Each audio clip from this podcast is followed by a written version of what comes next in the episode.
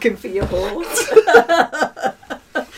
Uh, welcome back, everybody, to Jung to Live By. Today we've got a fantastic show in store for yourself. We got a comment fairly recently that was very well thought out, and the, obviously the individual Yes. involved disclosed quite a lot about themselves. So we thought we'd do a video on it. You know, sort of do that kind of comment justice. And it goes like this: I was raised by a narcissistic mother, and I only realised it after an ego death on entheogens at 22 years old. I'm now 24 years old. That was the moment when I realised my perspective on life was based on her manipulations. I'm gay now, and I often have the sensation that I re- that I'm really not, and this happens because of my abuse and how she treated me. She slept with me until my teen years, always shaming my father for his sexual desires, made comments about other men's sexiness, get naked around me, and so on. Now I'm trying to go no contact with her, but for sure I know my perspective on women has been deeply affected. I have narcissistic traits, I've done shadow work, and I can see how I've manipulated people, most in the same way that my mother manipulated me. Now I'm at a very confusing time in my life, oscillating between a gay life and the task to fulfill my biological role. I also have BPD traits. I don't expect an answer to my problems, but any piece of advice helps.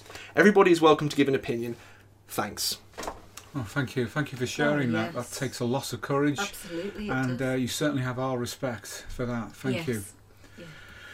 Well, I guess this really uh, falls in with uh, a kind of a part two of the uh, slaying your mother complex uh, video that we the, we put out.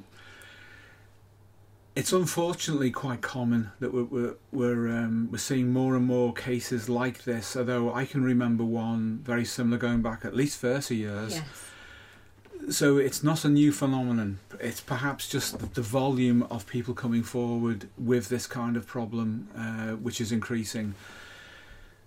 The elements there are, as I say, all too common, sadly. And I really feel for this person Yes. and, and what he's going through, and the fact that he's got as much insight as he has. Mm. I don't personally accept at this stage that he really does have a borderline personality disorder or even that the narcissistic traits are innate to him as Mm. such. They're both more likely to be a symptomatic expression of his distress. And the, the degree to which he's identifying with them, that means he's incorporating them into his self concept. That's important for him to get to grips with when we talk about an ego identified complex, that's something which is incorporated within that shouldn't be there. It's not natural to us, but we've absorbed it through conditioning of the environment, conditioning through other people, and that includes the kind of thing that we've spoken about on other um, podcasts, such as how you may even take on another person's type, for example. Um, and after a while, we get into this confirmation bias situation where we will look for evidence that supports why we feel the way that we do or have the beliefs that we have. And we can even go so far as to get other people to agree with that, to confirm that within ourselves. Uh, people will frequently do that to therapists, and many therapists fall into that trap of actually agreeing with the presentation of symptoms.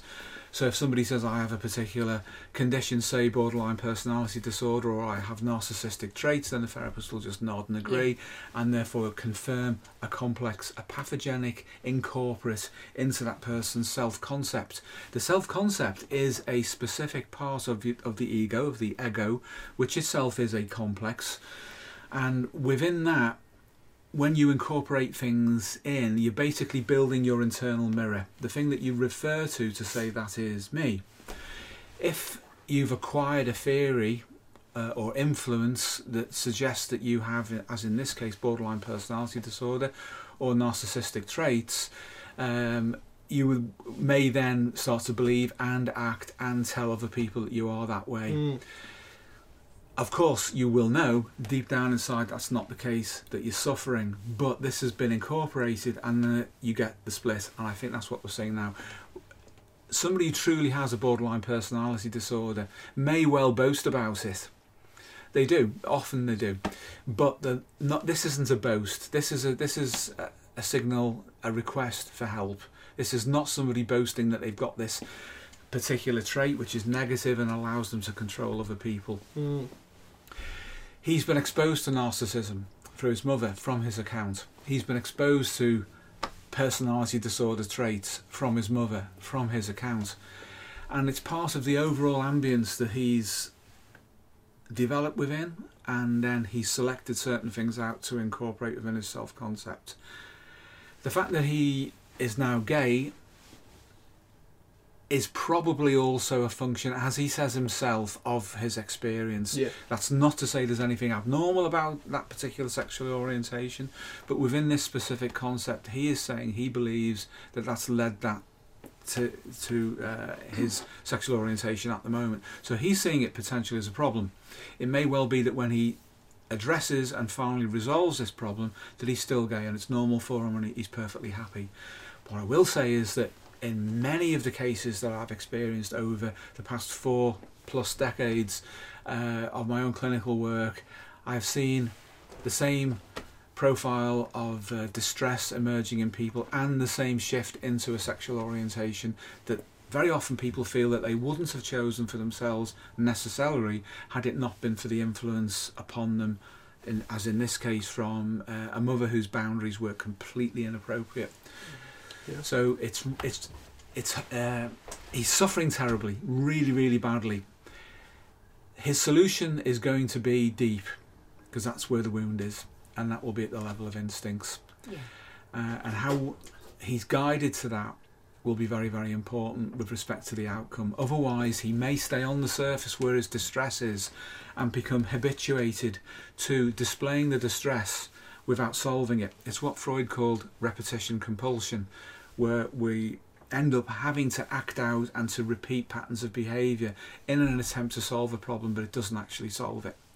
The neuropsychoanalysts analysts talk about it too, in the sense that a memory or a series of connected memories become so consolidated into long-term memory that they are truly unconscious and it's very very difficult then for them to for the person who suffers from a trauma that's been um, turned into that um, long-term memory uh, to deal with it.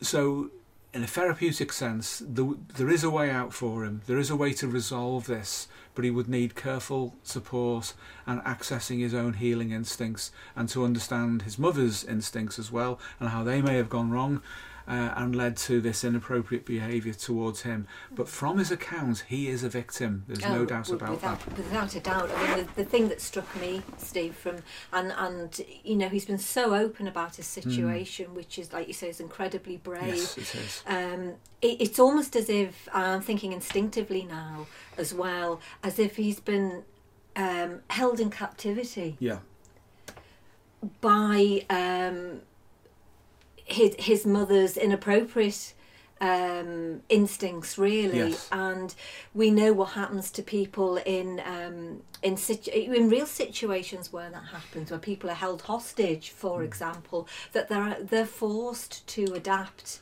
Yeah. to the person that holds them captive. yeah. Stockholm And syndrome. Stockholm Yeah. syndrome. Yeah. And um, it's no different, really, within the context uh, of a family or, you know, a mother uh, son or mother father son relationship than it is where it's, you know, it, it's happening maybe with a stranger. Well, why Yeah. should it be? The dynamics are still the same. Yeah. And the instincts can. can be injured or be forced to adapt in a in, a particular way uh, accordingly. Um, and just that was the thing that, that struck me that he's been so closely bound to her at an instinctive level that he probably doesn't see the way out because he, he he's taking a psychological perspective Yeah. rather than an instinctive one for Yes. that matter. Yes. Um, but instincts can be healed. Uh, you, uh, they can be repaired. You, but you do need to access them. and You do need to look at what instincts have been injured, uh, and, and what instincts will liberate you as well Yeah. from this situation. Yeah, he's put a lot of work in from what he's from what Uh, he, from yes, what he, he says. He's put a lot. He's got a lot of insight. He has. So all the, the preparation for the healing is in place. It is. That's the positive angle on this. Yes. Uh, and it's real. It's a real angle. The way that he's been able to paint that picture Yeah. suggests that he has sufficient insight as well as the courage necessary to, to go where he needs to go uh, Yeah. to heal this. But obviously, a trauma, and it is a trauma. Yeah. It's a long trauma. It's It not a a, sudden, short, sharp shock. This No, is a, no. a, a continuously reinforcing trauma. Um, has damaged his relationship, uh, probably to women. Uh, and how he's likely to see them or even feel repelled by them. Yeah. Uh, for example, a, a classical Freudian view would interpret it that way that the the repulsion would be based upon the, this obvious Oedipal style abuse by the mother Mm. towards the son. So any relationship he would have with uh, another woman would be like incest, symbolically. Yeah. Uh, and in that sense, he would have to reject relating to women in a physical way because his mother had, uh, had pushed that boundary too Yes. far. Yeah. And that, that's a classical Freudian perspective, and I'm not suggesting um, anything by that with respect to what may have actually gone on. I'm only going on, what, on what's been written. Um, but there is that instinctive level that needs to be looked at. Um, I really wish him well. I really do. Sincerely and from the heart. Can, can I ask a question then? Um, you said that this type of stuff was on the rise. Yes. It also might help this this individual to sort of detach himself a little bit from the situation and understand more broadly. Is it on the rise in terms of you know your population density, or is it because just the population's rising? In other words, is there an innate pathology, or is it just you know just keeps growing with time? That's, a, that's an interesting point. Um, when Freud first uncovered uh, sexual abuse in childhood, it was of such a volume that he couldn't believe it. Yes, that's true. Uh, him and Josef Breuer. Mm. And then he had to accept it because of the volume of it. And then he put it out and he was attacked immediately by Yes. all the institutions, including the professional institutions. Mm. And he was forced to withdraw. Um, now it seems he was probably right because of what's come out over the past 20 years at least is the sheer volume the, the almost normality of sexual abuse of Yes. children in one Yeah. form or another Yeah. so it's probably a, a question of reporting, I think, James, um, and, and how many people are actually coming forward. Mm. And now, because of the internet, it's harder and harder for those who are doing the abusing on an institutional level to suppress Oh yeah. that information. Yeah. So it, it's coming through.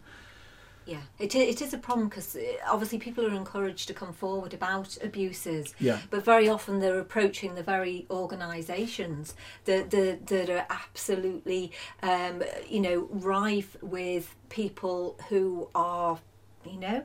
Yeah. Um, abusing people themselves, shall we say?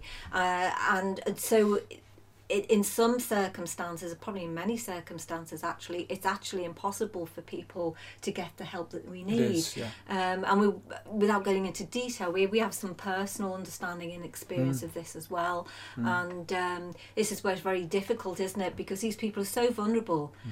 And, and if you, you have the courage, and, and a lot of them do, to come out and say, this, this, and this happened to me, and then suddenly you find out that all, all the doors start to close on you, and that nobody, the, the people that should be there to help you actually turn on you. And that does, does happen It does. yeah. um, what what do you do? People are Yeah. just forced back on themselves, Yeah. um, and and that's that's very difficult because where else where else do you go for help but out into society and into the culture for that help and and if like I say those organisations that apparently provide it are corrupted themselves Mm. and, and I'm afraid, you know, to say that I, my personal position on, on that is that they are, then it's very difficult to get the help that you need.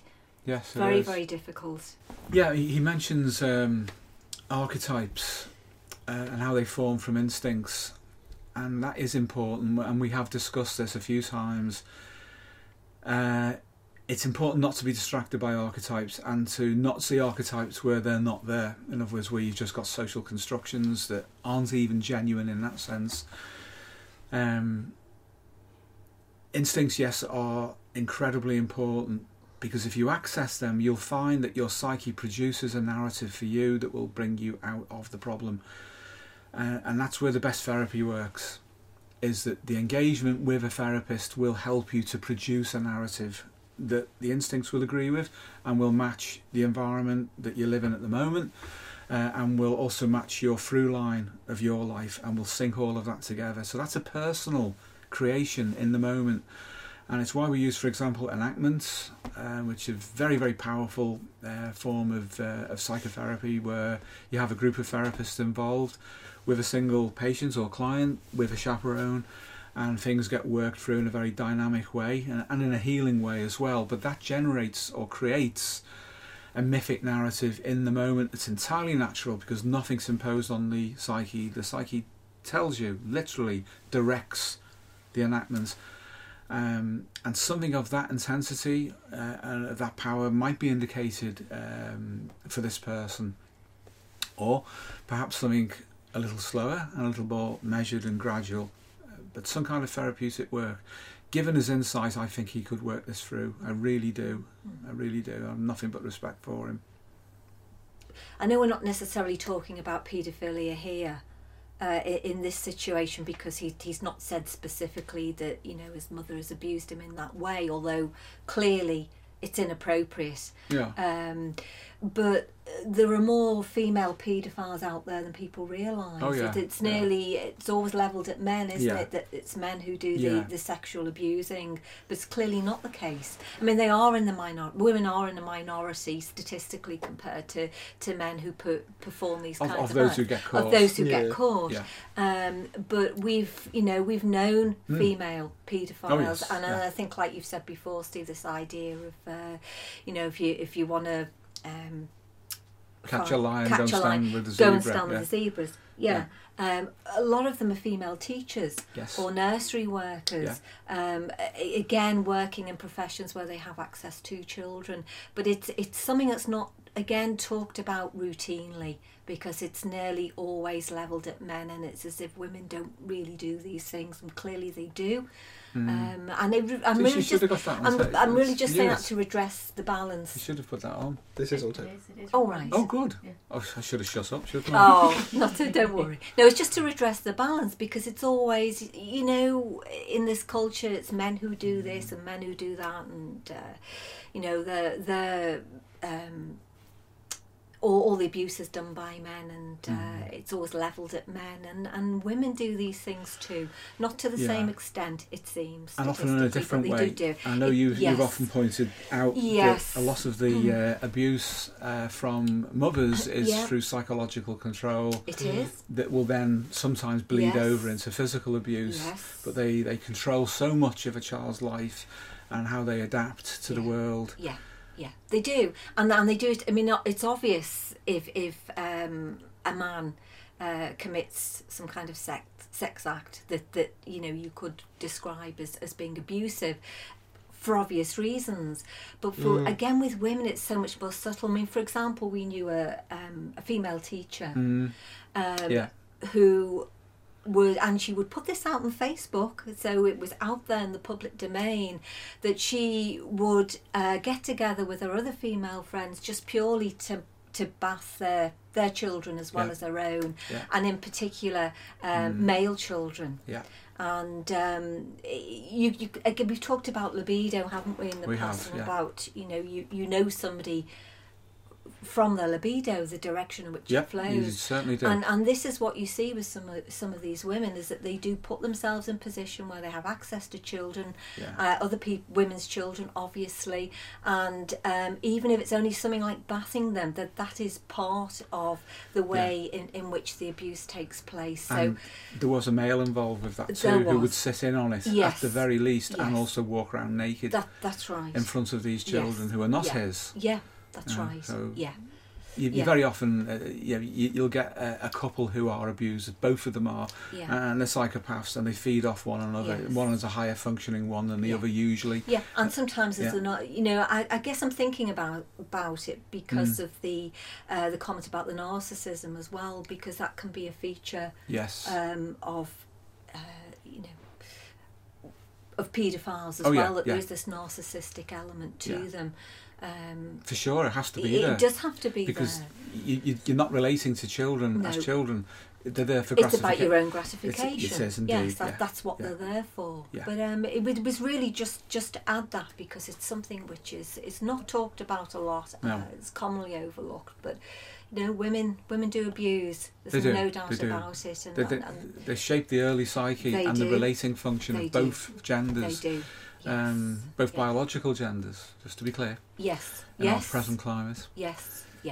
Yeah. Yeah, wh- which is again to go back to basic Jung and also to uh, basic biology and neuropsychoanalysis. The imprinting on the mother for both sexes is important. Mm. uh, and that is the relating function for both a boy and a girl Yes. child, Yes. which is why the girl child's relationship to a father is different fundamentally. Yeah, why it feels so strange and alien. Yes. Yes, Yeah. yeah, yeah. which is an animus Is uh, yes. thing in, Yes. in Jungian terms It because she has to extend the genderized uh, relating aspects, if you like, uh, of her psyche. Mm. Uh, whereas boys don't. They relate to a female and then they relate to other females in that caring, nurturing way, or Yeah. not, depending on how they've been um, conditioned, shall we say, by their early experiences. Yeah. But it is different for, for girls. They have to accommodate both sexes in, in a way that men generally don't, in, in that basic Mm. way.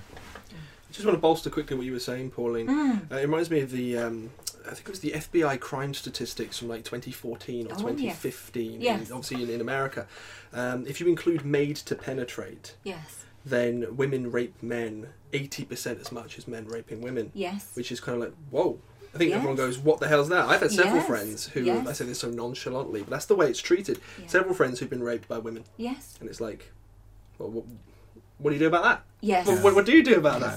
Yeah. Yes. Yeah, it's one of those unspoken about things that then Yeah. perpetuates that cycle of abuse. Yeah. Yeah. And like, if you've done that to a man, what are you going to do to your child? Well, that, well, that's right, and and I guess um, underneath that, you know, we're, we're we're into instincts, aren't we? The the desire to uh, for dominance and for power and control. Yeah. Uh, all all those instincts will be at work in those situations, whether they're for men or for women. Yeah. Um, and there's there's no getting away from that. But I do feel it's important to redress the balance because so much, um, forgive the language, shit is levelled at men. And I, I think really we we should have a um, uh, more of a, a humanistic approach to things in the sense Yeah. that we we look at uh, things. Uh, look at ourselves as human beings first you know even rather than men and women and this is what this is what people do Yeah. not what men do or women do, but what people do to one another. Yeah. And I think it should be uh, understood in that way. Thank you for watching this episode of Jung to Live By. If you haven't already, make sure you download our free PDF for integrating your shadow. It includes the most advanced theory on the topic available anywhere on the internet, as well as a full practical breakdown. If you've ever wanted to integrate your shadow, this is honestly the way to do it. Thanks again for watching, and take care.